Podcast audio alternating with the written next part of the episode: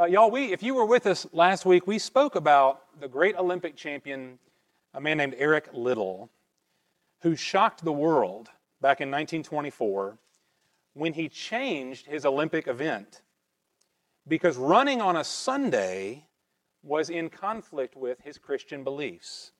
And so his event, the 100 meters, which he was heavily favored in because it was going to be run in Paris on a Sunday, he refused to take part in it. He changed instead to the 400 meters, which changing something like that is not, you can't just flip a switch. It's incredibly difficult. But against all odds, Eric Liddell won the gold medal in the 400 meters and set a new world record in the process. It truly is the stuff of legend. If you've seen the movie Chariots of Fire, then you've seen his story. It made Eric Liddell famous all across the globe. This was back before football, baseball, basketball were popular sports. Olympics was it. And so everybody knew him and his story. But I also mentioned last week that's not the most interesting part of his life story. After the Olympic Games of 1924, Eric Liddell answered God's call to live and serve as a missionary in China. He gave his whole life to sharing the gospel with the Chinese, laboring to learn their language, translating the Bible for them. He, he, gave, he, he called them my people. He loved the people of China so much and so desperately wanted them to know Jesus. He was so committed to this mission that he refused to even train for and compete in the following Olympics in 1928, although he would have been favored to win gold again. He refused to leave the work to which God had called him. Well, about a decade later, when World War II came to pass, we know this story. Japan invades China and sets up prison camps all throughout the country. And in 1943, Eric Liddell, the missionary to China, was taken captive by the Japanese and made a prisoner in one such camp, a camp called Weihsien. And there, Eric Liddell suffered terrible mistreatment and malnourishment. He wasted away to almost nothing. His family back home was helpless to save him, and yet Eric thrived in the camp. The kids in the camp called him Uncle Eric because he was such a bright, shining example of love and care and Christian life. But then one day, even there in the camp, Eric Liddell became strangely ill. And there was no apparent reason for it. He was still a relatively young man, extremely healthy, but he began to lose his balance. He began to struggle with lapses in his memory. And then one day, Eric Liddell suffered a terrible stroke. And then soon after, another. And then a third stroke ended his life.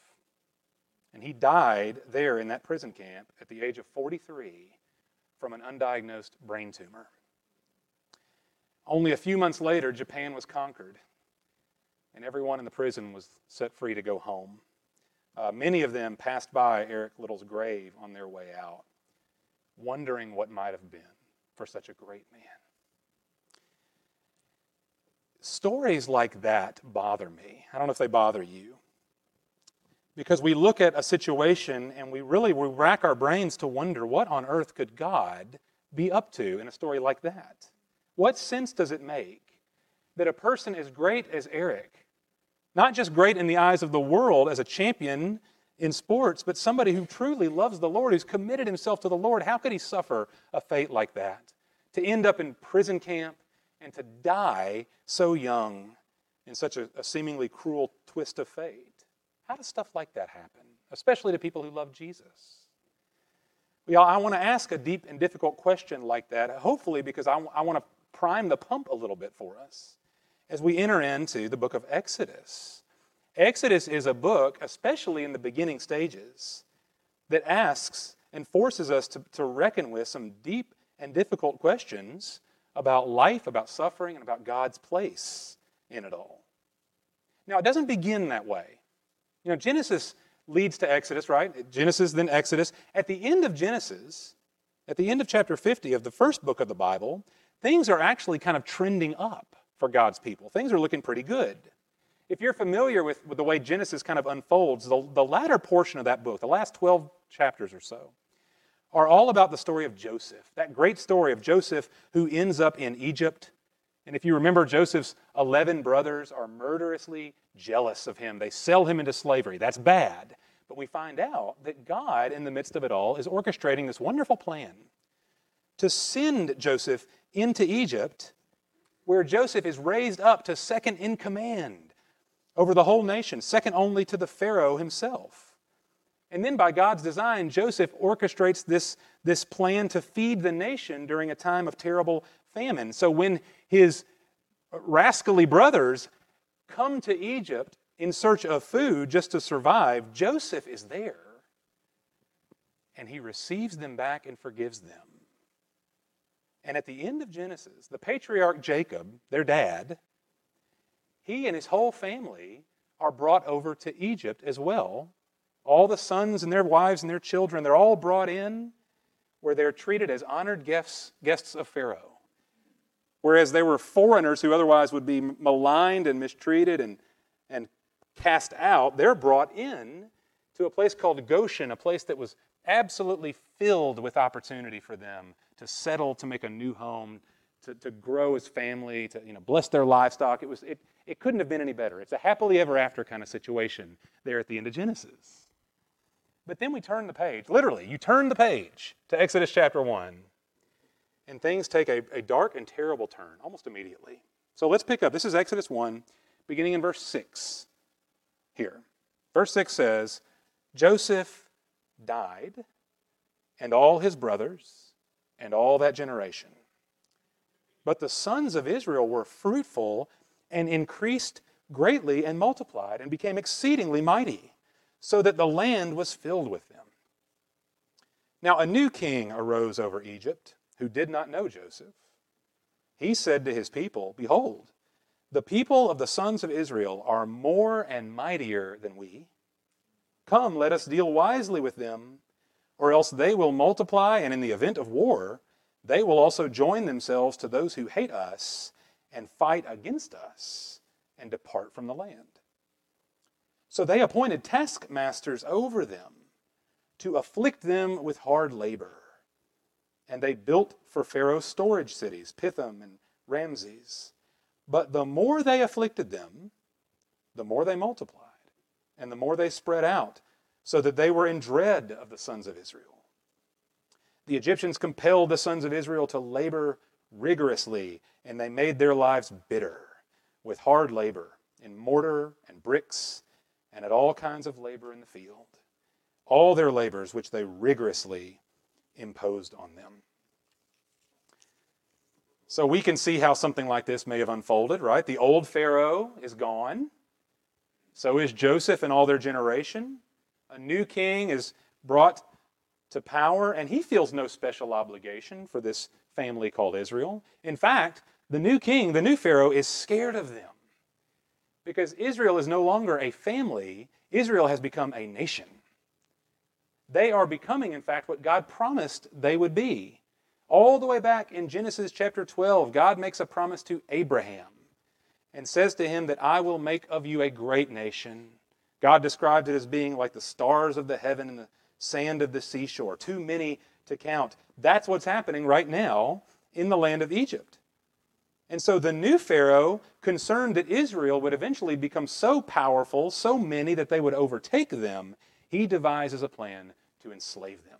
You see in verse 11, he appoints taskmasters or slave masters over them to afflict them with hard labor. Then in verse 14, they made their lives bitter with hard labor and mortar and bricks and at all kinds of labor in the field, all their labors which they rigorously imposed on them. That word rigorous can also be translated as ruthless. It was Pharaoh's intention to crush the Israelites under the terror and the agony of slavery. Now, y'all, I know this shouldn't have to be said out loud, but I'm just going to say it anyway. Slavery is a unique form of evil and cruelty. It denies the intrinsic value of a human being, and it's an affront to God Himself because God is the one who made us in His image. And so there's no, we, we can't read Pharaoh's reasoning here and say, well, you know, he was a politically and economically shrewd man and he was just doing what was best for his people. No, this is pure evil. And it did not come from a shrewd heart, it came from an evil heart. And it gets worse, not better.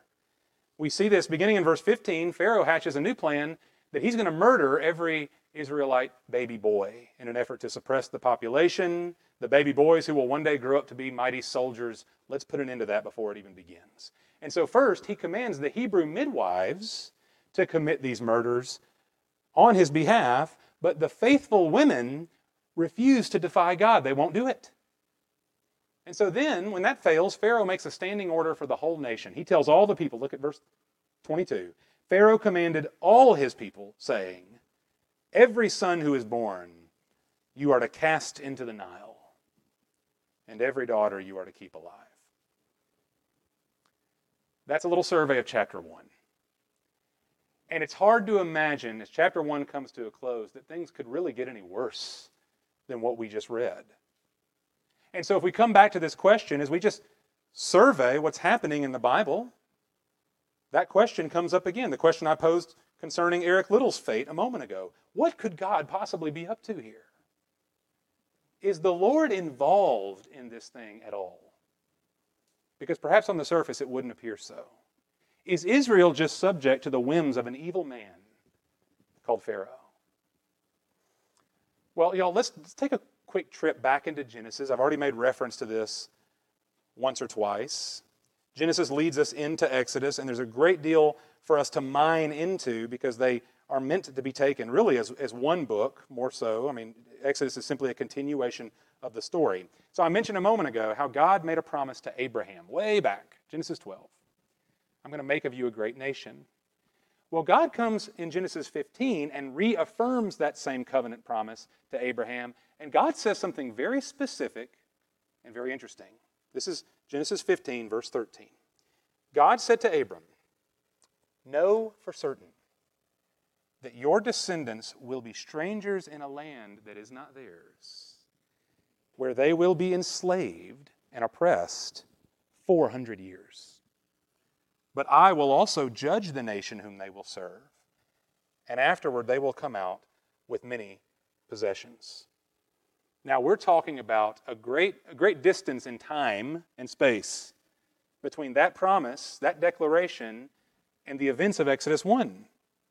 God's promise of covenant blessing to Abraham included the Exodus. It didn't come as a surprise to God, it was part of God's uh, oversight and intention. God declared it beforehand. Later in Genesis, we're told that it was God who sent Joseph to Egypt. Now, from our perspective, no, the 11 brothers, they're the ones who sold him into slavery. But Joseph himself comes to this conclusion You did not send me here, God did. God sent me ahead of you. After that, Jacob, the dad of all the 12 sons, when he brings the whole family to Israel, I'm sorry, to, uh, to Egypt, he does it by God's command. In Genesis 46, God says to Jacob, Do not be afraid to go down to Egypt, for I will make you a great nation there. I will go down with you to Egypt, and I will also surely bring you up again.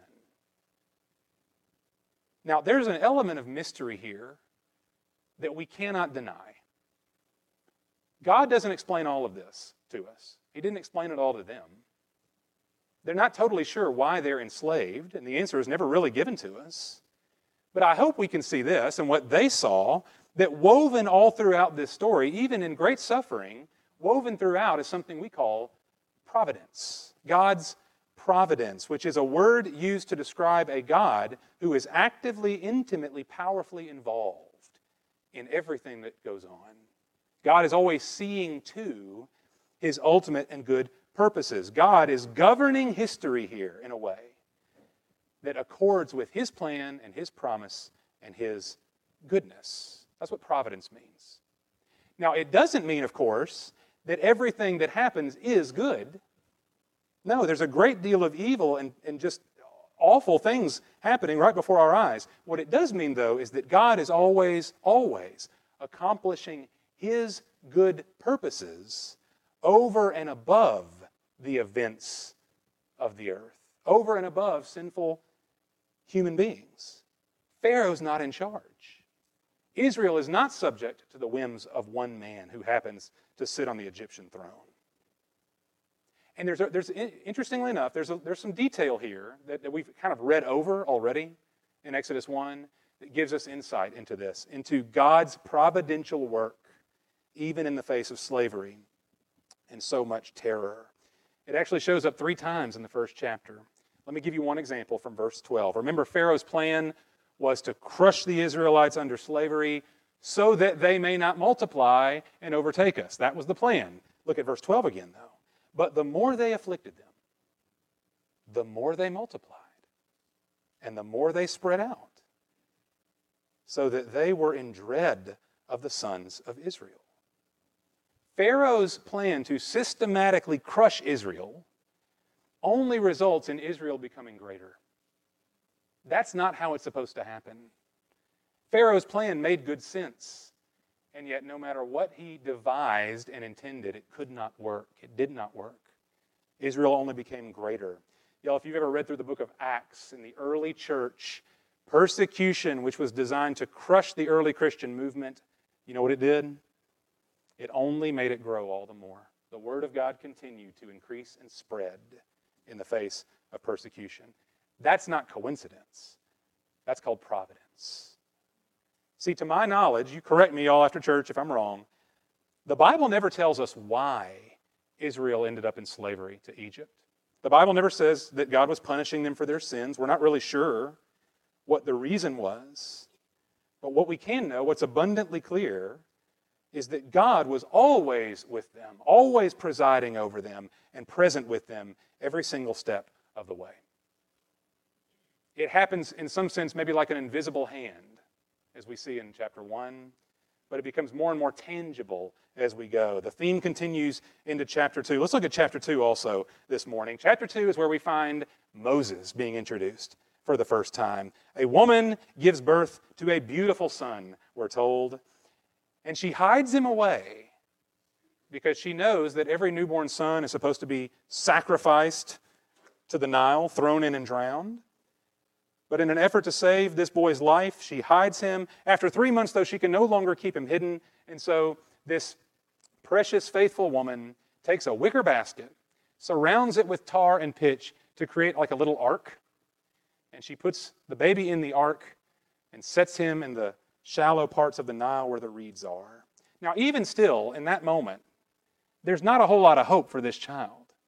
He hasn't been saved. Perhaps his death has only been forestalled and prolonged. But then somebody comes down to the banks of the Nile and finds the baby. You know who it is? Y'all know this story. Pharaoh's daughter comes down to the banks of the Nile to bathe and finds this child, and she compassionately takes him in. She's the one who names him Moses, and she even hires Moses' own mother to serve as his nurse and raise him up until he's ready to be handed over. So, Moses, who will one day deliver Israel from Egypt, is actually delivered himself, rescued, and raised up inside Pharaoh's own house. That's a truth stranger than fiction right there. Another example of God's providence. And y'all, here's what's amazing. Now, Exodus 2 doesn't give us this as explicitly, but something we didn't know about Moses, and we'll continue to talk about this in the successive weeks, right? But Moses grew up in the house of Pharaoh. That's the only life he really ever knew. And yet, Egypt was not his home. Moses never ever felt at home there. He never lost his identity as an Israelite. And we don't get a lot of information about this in Exodus 2, but much later in the Bible, in the book of Hebrews, we're given insight into Moses, the kind of man he was and the kind of faith he had. Listen, this is Hebrews 11, verse 23. It says, By faith, Moses, when he was born, was hidden for three months by his parents because they saw he was a beautiful child and they were not afraid of the king's edict. By faith, Moses, when he had grown up, refused to be called the son of Pharaoh's daughter, choosing rather to endure ill treatment with the people of God than to enjoy the passing pleasures of sin, considering the reproach of Christ greater riches than the treasures of Egypt for he was looking to the reward. In other words, Moses could have very easily assimilated in with Egypt. He could have enjoyed all the comforts and treasures and benefits of Pharaoh's household. but he refused. By faith, he chose rather to enter into the great valley of hardship with his kinsmen.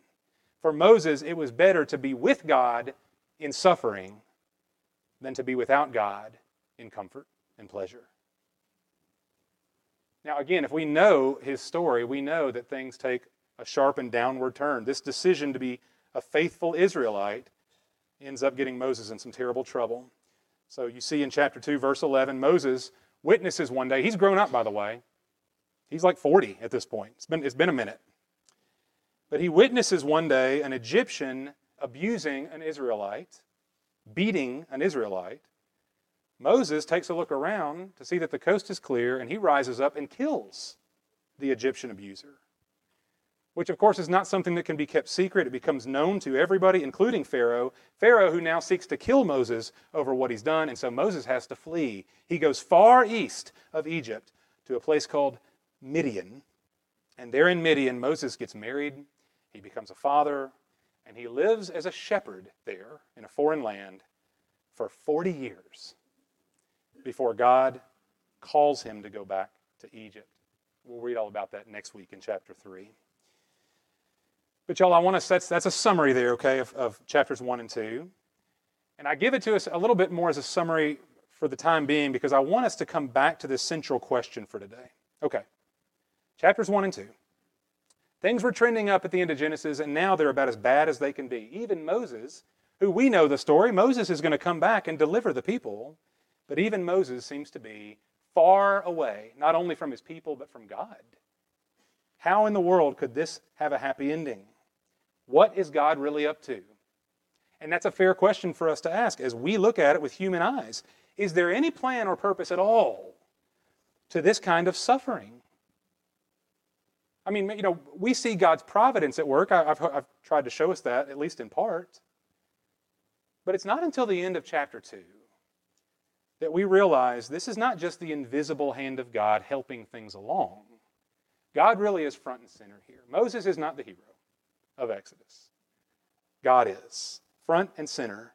And that becomes clear perhaps for the first time now in chapter 2, verse 23. Look at the very end of chapter 2 with me. Now it came about in the course of those many days that the king of Egypt died. And the sons of Israel sighed because of the bondage, and they cried out. And their cry for help, because of their bondage, rose up to God. So God heard their groaning, and God remembered his covenant with Abraham, Isaac, and Jacob. God saw the sons of Israel, and God took notice of them.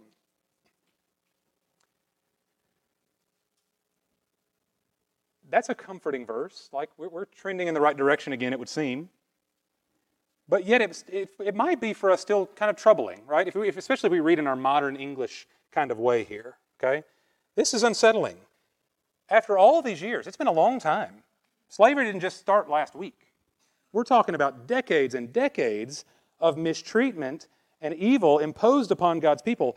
Is Exodus 2 telling us that God is just now hearing their cries? Is he just now remembering his covenant? I mean, if we read it like that, it might seem to, to indicate to us that God is forgetful, perhaps, or, or, or indifferent. Maybe he's just incompetent. Maybe he'd like to help, but, you know, what's he going to do? It would seem to indicate that God is only now coming around here. But y'all, when we read Exodus 2, we're actually we're getting to kind of peek behind the curtain to something that Israel in that present moment could not yet see. We're being told something about God.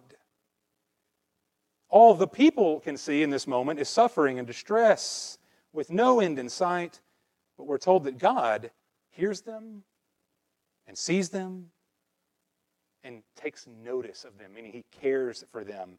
And above all, we see that God remembers his covenant. And y'all, that is to say, not that God had forgotten and now he comes back around. But that language is meant to communicate to us absolute providential care and intimacy and action. when it says that God remembers his covenant, that means that God is entering in to bring a fulfillment to his promise. He never forgot, he was never indifferent or far off. The language here is meant to show us something about who God is, not what God became after so many years. It's deeply personal and intimate language. God always cared. And for eh, perhaps for us, unknown and mysterious reasons, he forestalled his deliverance. But now he's coming down. In fact, we'll see this next week. Spoiler in chapter 3. God's going to come to Moses in a burning bush. And one of the things God says to him is, I have come down to deliver my people. So, for all the things that we can't understand when it comes to Israel's suffering, or frankly our own, the suffering that we experience, there's a lot we don't understand, and frankly, we may never understand. But the true and the final word always belongs to God. And what the scripture testifies here at the end of Exodus 2 is clear all throughout that God is a God who hears, who sees, who cares, and who remembers. Yes, the Lord is doing providentially a million things right now as it were, behind the scenes with an invisible hand. Things that some things we see and perceive, other things we'll never know. God's always at work. But right here, we see his greatest work. The work of deliverance is not done behind the scenes or in a corner, it's done front and center. God makes a promise based on his heart. He will save his people, just as he said he would. And he'll do it by coming down. And this, y'all, this is the big picture of what Exodus is meant to show us. All of Exodus, not just the beginning. We'll see it week after week after week. That God, in all his power, all his grace, and all his love, he comes down to rescue his people. That was true for Israel, and it's true for us also. That's the, that's the whole great big story of the Bible. I mean, think about it as it pertains to us right now. That Israel was enslaved, they were under the curse of the power of a man named Pharaoh, and they had no ability to overcome their situation. Y'all, the scripture testifies about you and me, right where we sit, that all of us, apart from God, we are enslaved to sin. We are under the curse of death, destined to die. And we are without hope in the world. That's the testimony of humanity. But then there's an overwhelming light that invades that darkness. The world which is in shambles, the world which is condemned. We're told God so loved this world that he gave his only Son so that whoever believes in him may not perish, but have everlasting life. God gave his Son, or we could say, God came down to deliver his people. Jesus said this of himself the Son of Man has come to seek and to save that which is lost. The Apostle Paul says, When the kindness of God our Savior and his love for mankind appeared, he saved us. Not on the basis of deeds which we have done in righteousness, but according to his great mercy. We are saved Y'all, this is the Christian message. This is the message we preach with absolute conviction and joy week after week at Harvest Church. Jesus is the divine Son of God who has indeed come down to deliver his people, who's come down for us. And y'all, what's so interesting here when we talk about the nature of suffering and the heaviness of suffering, what, what caused the people of Israel to cry out. They sighed over and over because their oppression was so heavy and they saw no end in sight. Y'all, we may not know what it is to be enslaved in the same way, but we know what it is to suffer. We know what it is to walk in darkness. We know what it is to be overcome by the weight of our own sin. Human suffering is not uh, something that, that any of us are exempt from. We know it face to face. And so when Jesus comes down to deliver us, how's he going to do that? Is he going to just come down in some sort of hovering kind of fashion and pull us up out of the darkness of this world? making sure he doesn't get himself dirty in the process. Jesus Christ saves us through suffering himself. By suffering himself. That's why, y'all, right behind me here, we keep it front and center. We nailed it into the wall. It ain't coming out. The cross is the front and center, it's the centerpiece of who we are and our faith and our hope. It all rests on this that God Himself was willing to suffer with us, but even more, He suffered for us. Jesus Christ on the cross took our place. He died on our behalf in place of sinners. He took upon himself the, the weight and the penalty of condemnation. He took upon himself the darkness of sin and hell. All of it came upon him on the cross in his truest and greatest suffering, so that in him we might know the grace of the forgiveness of sins. So that all of the darkness that we have chosen in rebellion against God would be canceled out by the blinding light of the Son of God.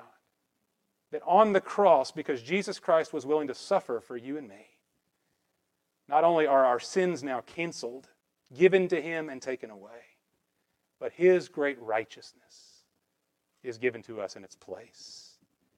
We are freely given a righteous standing with God, reconciled to him, if we simply receive him for who he is and what he's done for us.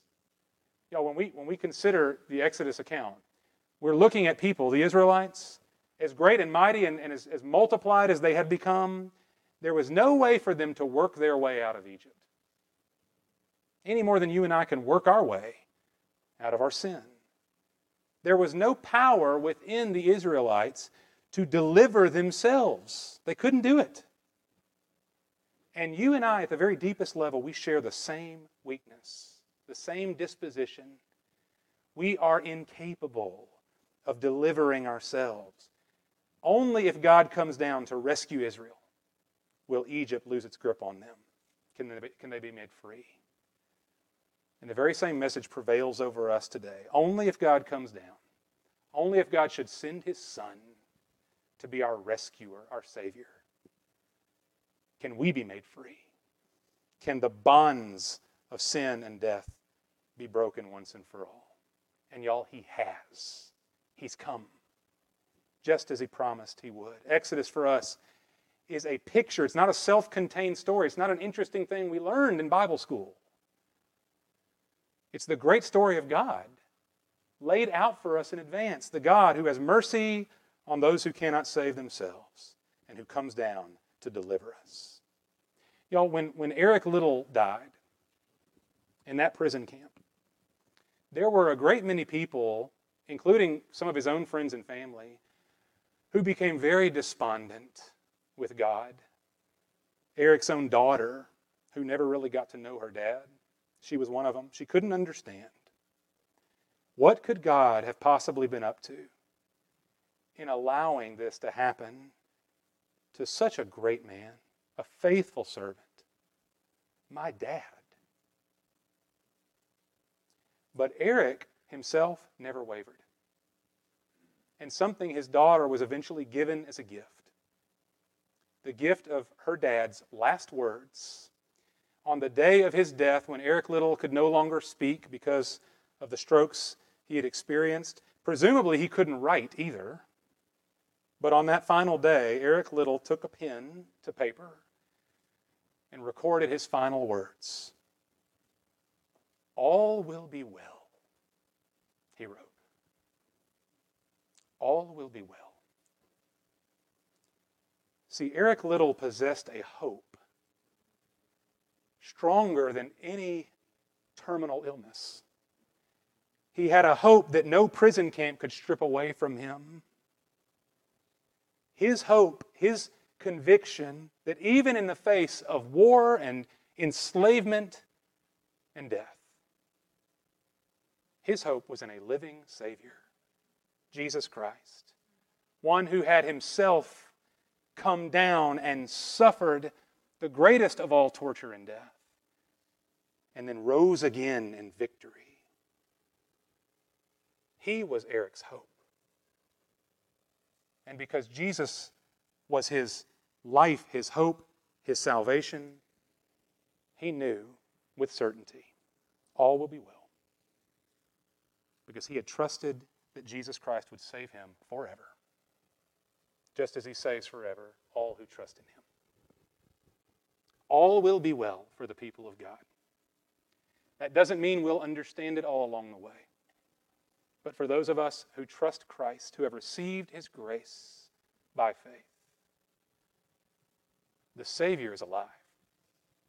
And every promise that's been given to us has been and will be fulfilled. That's our hope.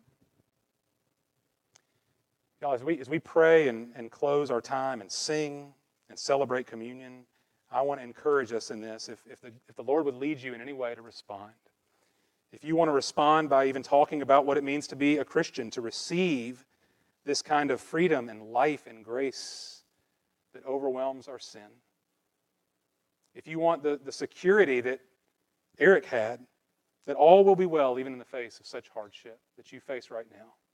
And we'd love to pray with you. We'd love to talk with you. Uh, I want to ask here in a moment our, our pastors, Evan and Aaron, they'll stand here at the back doors. If you want to slip out uh, as we pray, as we sing, take them by the hand and, and just ask for prayer or ask to have a conversation. Come find me after church. We just don't leave this building if the Lord is working in your heart and you have need to respond this morning. We want to be there with you and for you. Y'all, we don't understand all our suffering, but God sent his son to suffer. And therefore, we know that even in our worst suffering, we know that God cares, he hears, he sees, he remembers, and he saves. Would you pray with me? Father, we have this morning, I pray, an opportunity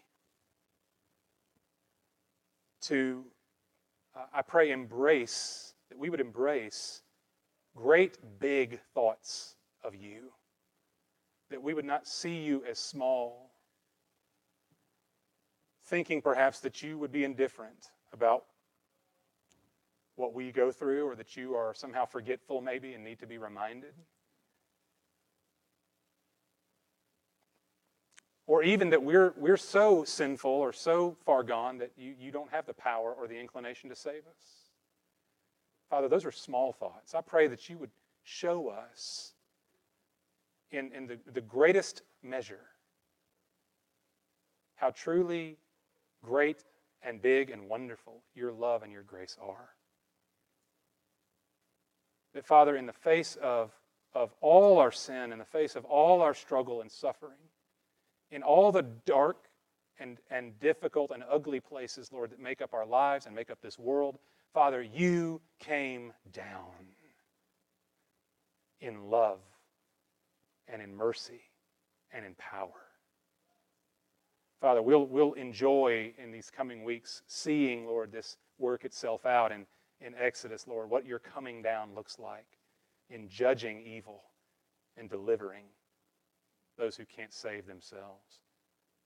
But I pray even today, Lord, as we consider the grace of Jesus Christ, the ultimate Savior who has come for us, Lord, that we will receive him, that we will find our great hope in him, not in ourselves, not in, our, in, our, in the prospect of, of our improvement, working our way out of our problems. Lord, I pray we would never entertain a thought, Father, that instead we would look only to the cross of Christ,